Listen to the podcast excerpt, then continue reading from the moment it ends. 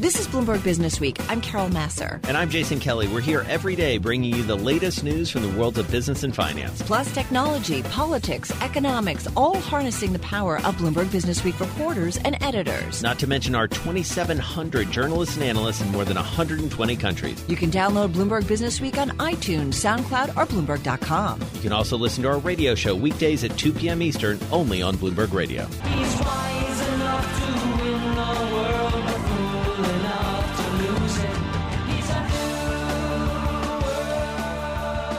Are definitely living in a new world when it comes to cryptocurrencies and the financial world, uh, taking a look at it and embracing it. This is among our most read stories on the Bloomberg. Fidelity Investments jumping into the emerging cryptocurrency world.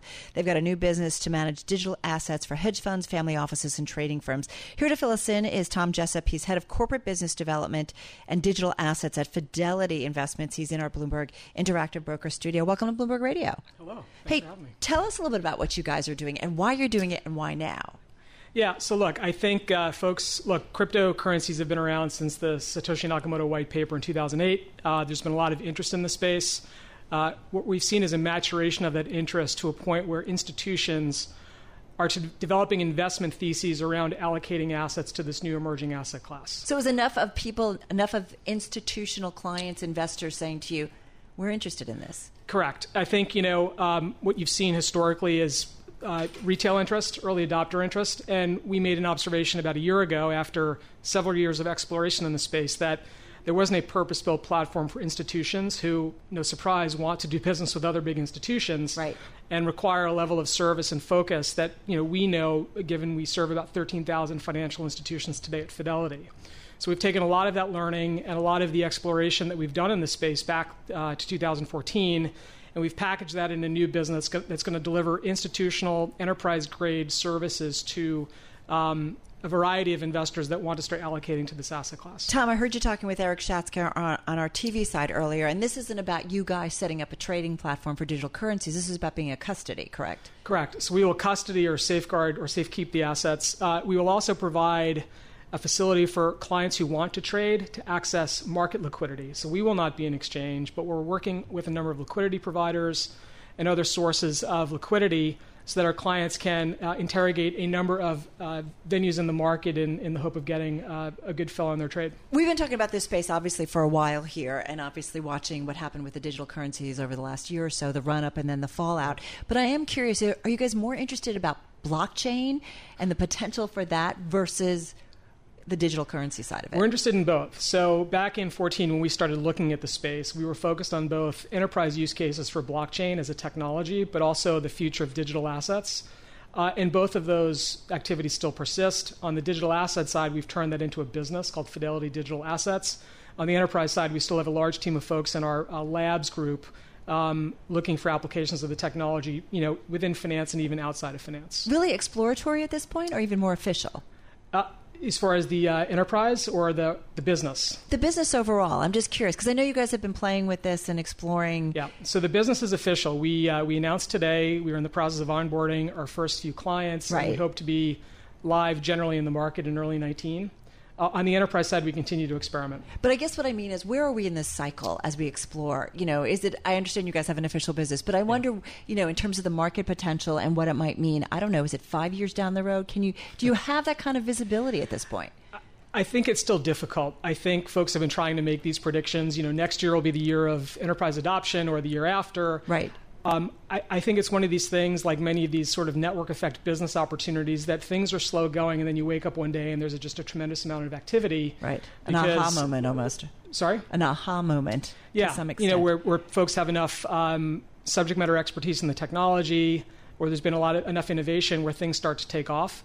And I'm not sure we're there yet, but we do see, based on the institutional demand for our product, that large financial institutions are starting to think very seriously about this is an asset class which, quite frankly, is a derivative of interest in the underlying technology. Right? The asset class itself is an expression of the value of the technology.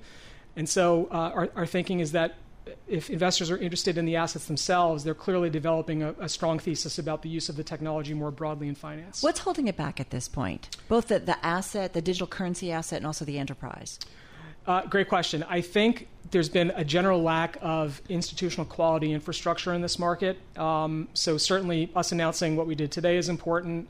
The fact that exchanges and other folks in the space are starting to move and develop services that um, meet the needs of customers uh, is important. Um, certainly, from a regulatory standpoint, more clarity around certain aspects of the space right. uh, would be welcome. But it's a wonderful push pull where the commercial side of this and the market demand is driving a lot of these things to happen. So it's a very virtuous type uh, engagement right now. Are you seeing as much interest globally versus the United States? I'm curious what the, the demand is as, as you look around the world. Separate and apart from Fidelity's business in this space, um, you're seeing a, a, lot of demand in Asia. Um, a lot of demand in the U.S. and, and in Europe as well, but you know I would say the U.S. and Asia are probably the two poles in terms of demand our business, we're initially going to focus in the U.S. Um, and I'm also curious because we did see such a run up in digital currencies towards like the end of last year and the beginning of this year. Were you guys planning to come out earlier and then kind of waiting to see how the market played out, or it didn't matter? You knew. No, it, did, it, was, it didn't. It didn't matter. Interest. Yeah, I mean, I think we uh, we have a long term view that this technology there would be lots of types of digital assets issued natively in this technology. So not just Ethereum, not just Bitcoin uh, but even real world assets, bonds and stocks, and you've started to see that. So a lot of the investment we're making now uh, allows us to execute against this business opportunity, but positions us well as the broader ecosystem develops. Is there something about being kind of early mover, first mover advantage too?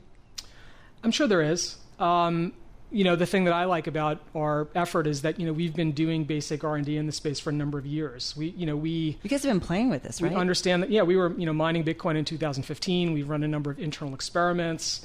Um, folks that want to fund charitable giving accounts at Fidelity Charitable can fund those accounts with uh, digital assets. So we have a lot of expertise that we've been you know carefully incubating and waiting for the right time to to release to the market. It's definitely a different environment, but it's interesting to see kind of traditional finance kind of moving into these areas. Yeah. All right. Well, looking forward to hearing more. Um, thank you so much for coming by. Thank you. Good luck with it. Tom Jessop, he is head of corporate business development and digital assets over at Fidelity Investments, uh, based, of course, in Boston, in our Bloomberg Interactive Broker studio on this Monday. They took my whole paycheck, and I know why. Why, man? Because I got high. All right, everybody. So, Canadian cannabis company Canopy Growth, I don't know if you saw that uh, news today. They announced they reached an agreement to buy the assets of Ebbu. That's a Colorado based medicinal marijuana research company, roughly uh, 19.2 million in cash and also some shares over 6 million shares. Our next guest has been definitely looking at the business opportunities for legalized cannabis. Greg Portell is back with us, lead partner of consumer industries and retail practice at AT Kearney. He's on the road in Columbus, Ohio today. Uh, Greg, good to have you here. You know, I feel like uh, this past year has been the year of digital, the digital currency world and blockchain, uh, the good, the bad, and the ugly, um, and the opportunities, as well as the same for cannabis. And you guys did some research. Tell me a little bit about what you were looking into, who you talked to, and what you found out. Well, we wanted to understand what the consumer sentiment was because as companies look at the space, there's obviously a regulatory concern, but then also a concern about how consumers will react to large companies or even small companies really making big bets into the space. So, in order to, to, to get some perspectives, we actually surveyed 2,000 consumers in the U.S. and Canada to get their reaction to you know, potential market entrance into into the cannabis sector. And what did you find out?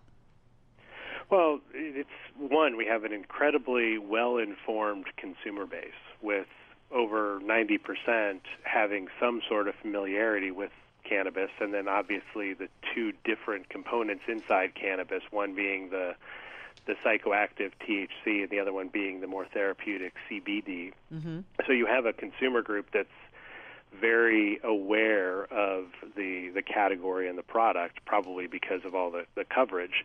And then secondly, you have a consumer group that is willing to um, try the product, which when 80% of a, of a consumer group says they're willing to try products uh, in any category, it, it's an eye-catching uh, stat It's an interesting way of looking at it, right? Because we have spent so much time talking about the companies, predominantly um, a lot of companies up in ca- Canada, certainly publicly held companies up in Canada, uh, looking into it. But here's the other side of the equation that's the supply side, right? But also looking at the demand side. And what you're saying is what? That consumers are interested in this means potentially what kind of market size potential? Well, I think the market size has been well established as a you know, multi-million dollar, multi-billion dollar market. Excuse me. What is interesting is that it's not just a single category. I mean, obviously you have cannabis as the recreational use, but cannabis infused products across other categories really do have the potential to jumpstart what has been static categories in some of the personal care and food and beverage sectors. Well, th- let's talk about that. We had a couple stories in Bloomberg Business Week last week. We had kind of a, a section where we looked at um, the cannabis market and, you know, getting ready for Canada um, to legalize it. And we looked at uh, the wellness drinks, the beverage industry. You know, Coca Cola saying that maybe we're interested in looking at that. That certainly made everybody kind of sit up and take notice to have such a well established brand say, wait a minute, this might be something we're interested in. But we also looked at the medicinal uh, cannabis market, and that has the potential to be even much larger than recreational.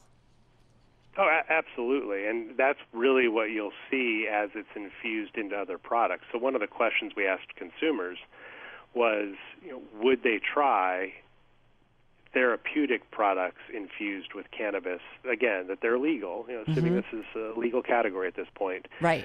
55% said that they'd be willing to try food infused with cannabis.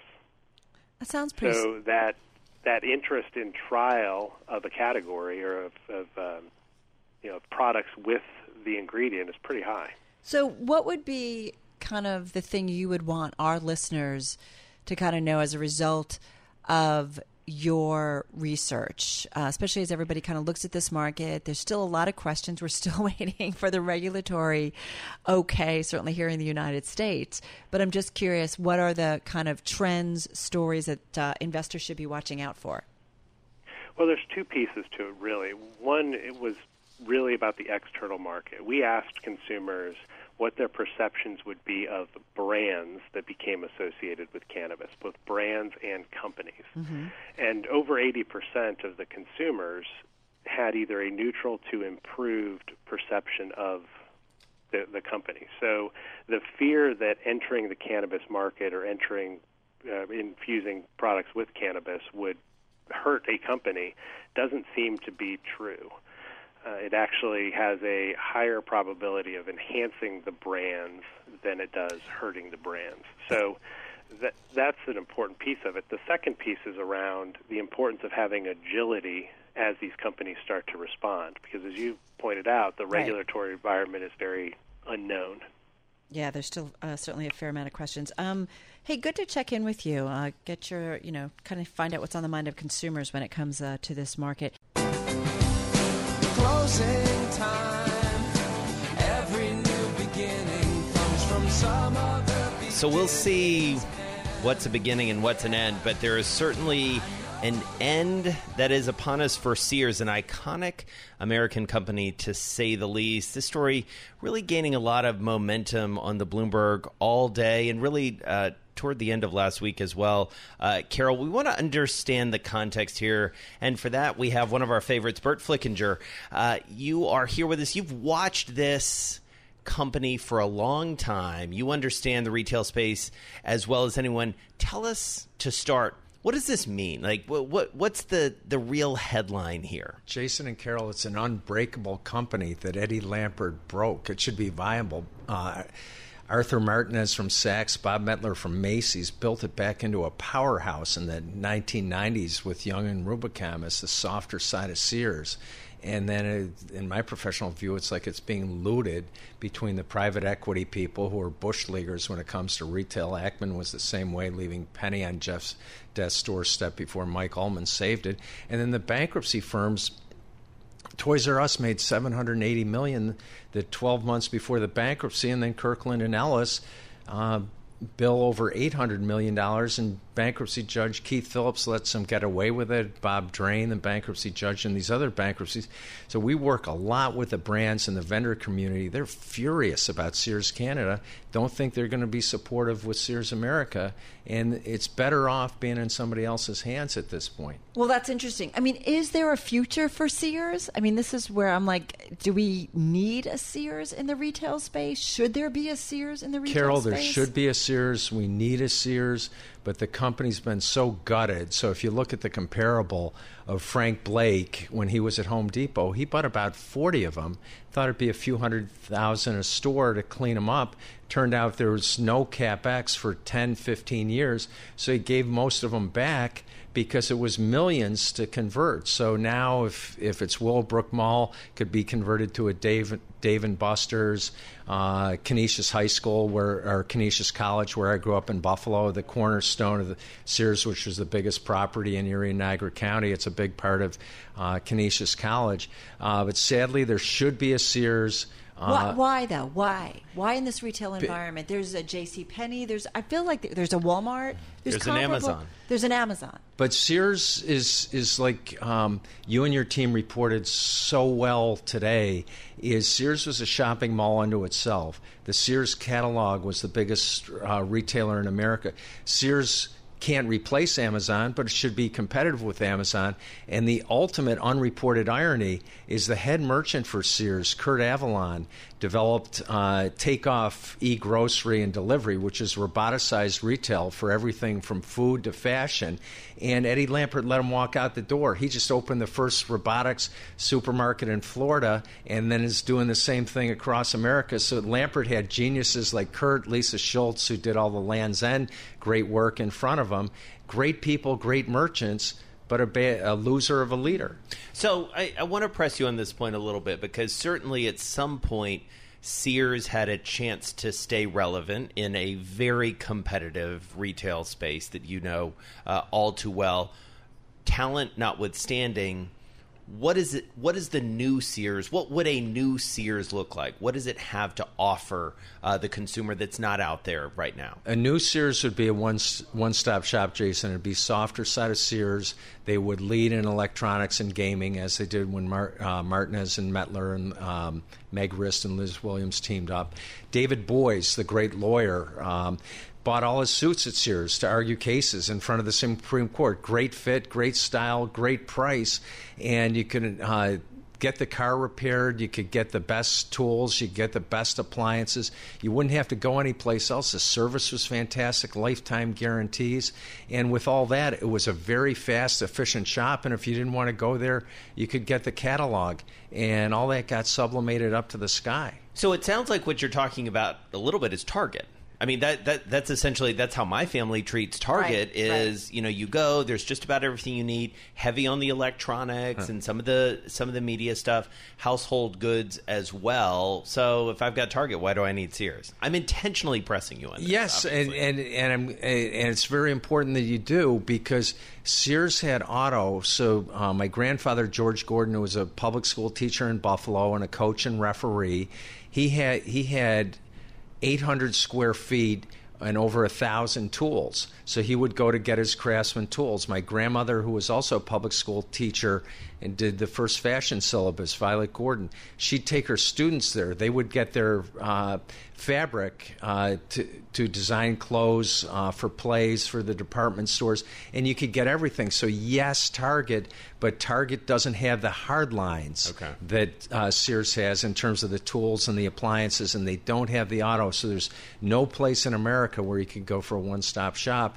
And Montgomery Ward's, which um, Senator Elizabeth Warren, to her credit, when her father worked there and Right. he got laid off and lost his benefits, she said when Ward's went, which was run by one of the Brennan brothers that ran Sears, Sears should have stayed forever, just as Ward's could have been viable, but it was gutted by Wall Street people, and Senator Warren's father and her family uh, was really financially impaired for years. And Uh, a lot of people are across America the same. So let me just ask you. So what what might be the future? What might we see? Because I think they've sold off some of their best locations in terms of real estate, which was supposed to be initially, I thought, the play that Eddie Lampert. That was where the value is. And initially, when he came in, we thought, oh, this is great. He's you know he seems like a smart guy and he's going to figure this out.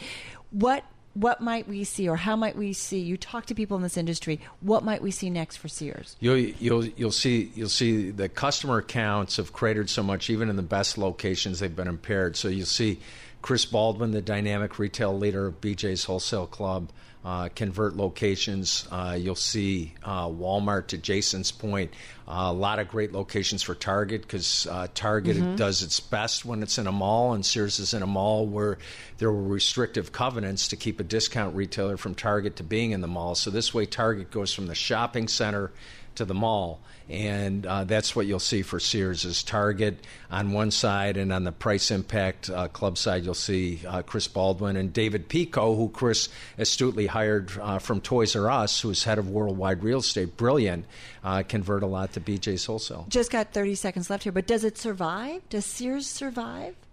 We're hoping for the best, fearing the worst. One word, no.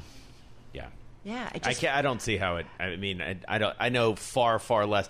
Burt Flickinger has forgotten more than I Well- know about this, but I have to agree with him on this. And my feeling was when we, we were thinking about this, I'm like, why didn't it happen like three years ago or four Yeah. years ago? Like I- that. yeah, it should have. And our, our family uh, s- started uh, Woolworth, uh, Leggett Drug Stores, IGA, uh, Red and White, Jamesway before Walmart, Target. And for whatever we did in retail, Sears was the best in world history and still should be today. All right, gonna leave it there. Hey, thank you so much, Burt Flickinger. He's managing director at Strategic Resource Group. Uh, lucky for us, uh, in our Bloomberg Interactive Broker Studio. When it comes to retail, he's our go-to guy. So we really appreciate it. I turn on the radio. How about you let me drive? Oh, no, no, no, no. Who's gonna drive you home? Honey, please, I'll do the driving. Drive on. Excuse me, I want to drive. Just drive, baby.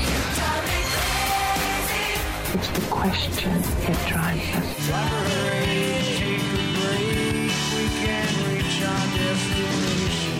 This is the drive to the close That funky music will drive us till the dawn. on Bloomberg Radio. It is time for the drive to the close. Just about 11 minutes uh, to today's closing bell. Uh, let's bring in David Dietze, founder, president, and chief investment officer, actually chief investment strategist at Point View Wealth Management. Roughly $340 million in assets under management. With us uh, on the phone from Summit, New Jersey. David, great to have you here with uh, Jason and myself. Before we get into uh, some of your investment thoughts and investment plays, anything of note in terms of the trading that we've seen over the past week, the increased volatility, bigger swings in terms of the equity averages, uh, is it significant to you? Well, I, I think it is. I think what we saw is basically an interest rate shock. We've been told by the market pundits that because of the strong economy, the very strong earnings, this market can withstand a gradual increase in interest rates, a gradual reversing of the quantitative easing by the Federal Reserve. But when we saw uh, interest rates spike to uh, close to 3.26% last week, the wheels kind of came off the wagon and the market had its worst week since March. So right now, I think investors here are rethinking the relationship of market levels, earnings, and interest rates and try and decide what this market can take in terms of further interest rate hikes before uh, people have to take shelter. So, David, also want to ask you about something that is very much in the news, and that is coming out of Saudi Arabia last week, over the weekend, more headlines today. Obviously, it's a closely watched story for a lot of political reasons, a lot of candidly human rights reasons, but also the oil market clearly keeping a close eye on this. As an investor, how do you look at this story? Well, you know, it's almost impossible to play it because no one really knows what happens. One thing, however, we can say is if tensions escalate and there becomes a, a, a full scale tiff between the United States and Saudi Arabia, then sanctions perhaps are imposed on Saudi Arabia. That has the potential to push oil, price, oil prices up dramatically. And of course, you're talking about fossil fuels, uh, one of the most widely used commodities on the planet. Um, that would be a, a huge wet blanket on the global economy and could be a real systemic shock. I think the odds of that are quite low. No one wants that to happen, but we can't dismiss the risk entirely. And we are, of course, seeing oil prices move up here in the wake of uh, that activity. I feel like one risk we can't dismiss either, and maybe is more attainable or a real risk, and that is earnings growth, revenue growth slowing down. Well, so you know, it's it, it's a mixed bag here. The the good news is quite clear. We're going to have Q3 earnings here that are up nearly 20% year over year. That's remarkable. That's extraordinary. Here's the problem. The problem is it's a little bit less than Q2. Right. There's a little bit of deceleration. Problem one. Problem two is, of course, um, what we're talking about is now fully priced into the market. So, you know, it's always that question is is not how good you are, but how good you are relative to expectations. Right. That's why we're going to have to listen so closely to earnings announcements as they come up here. And of course, it's not just the earnings announcements, but what is the forecast. It's always about the future, Carol. Well, let's go a level down on earnings if we can, David, and talk about banks because we've started to get the results from several of the big banks. We got a few uh, on Friday, more this morning, more to come this week. Anything that's jumping out at you that is especially positive or negative there? Well, certainly, I think the positive is that there is strong consumer loan demand, and uh, people want to borrow, and banks have the money to to lend. They are benefiting from the tailwind of higher interest rates. The way that works is as interest rates go up, they're able to raise the price of their loans faster than the cost they have to pay to depositors to their net interest margins go up. So that's all the good news. Where we are seeing differences between the various banks is the level of investment banking activity. As Brian Moynihan said this morning in terms of uh, Bank of America, they could be doing better in that regard. And of course, uh, trading volumes in both equities and fixed, fixed income are a mix. Fortunately, right now, we're not seeing any deterioration in, in loan quality. There's no charge offs. So, right now, it looks like banks are in pretty good shape here um, going forward. Let's talk about some of the areas you like in this market environment. That includes emerging markets, uh, international markets, uh, and also consumer staples. Emerging markets, you feel like the worst is over? we, you know, so the valuations are so much in favor of uh, emerging markets. If you look at uh, indices, which are proxies for them, you see much higher growth rates, um, significantly lower price to earnings ratio, and dividend yields, which are uh, almost 40% higher. So, what's not to like? Well, the problem, of course, is you've It got can always get lower. they can always go well, lower. Carol, you're absolutely right. Valuation is a great long-term guide to your investments, but it's a poor short-term timing tool. We just don't know where the dollar is moving, where interest rates are going.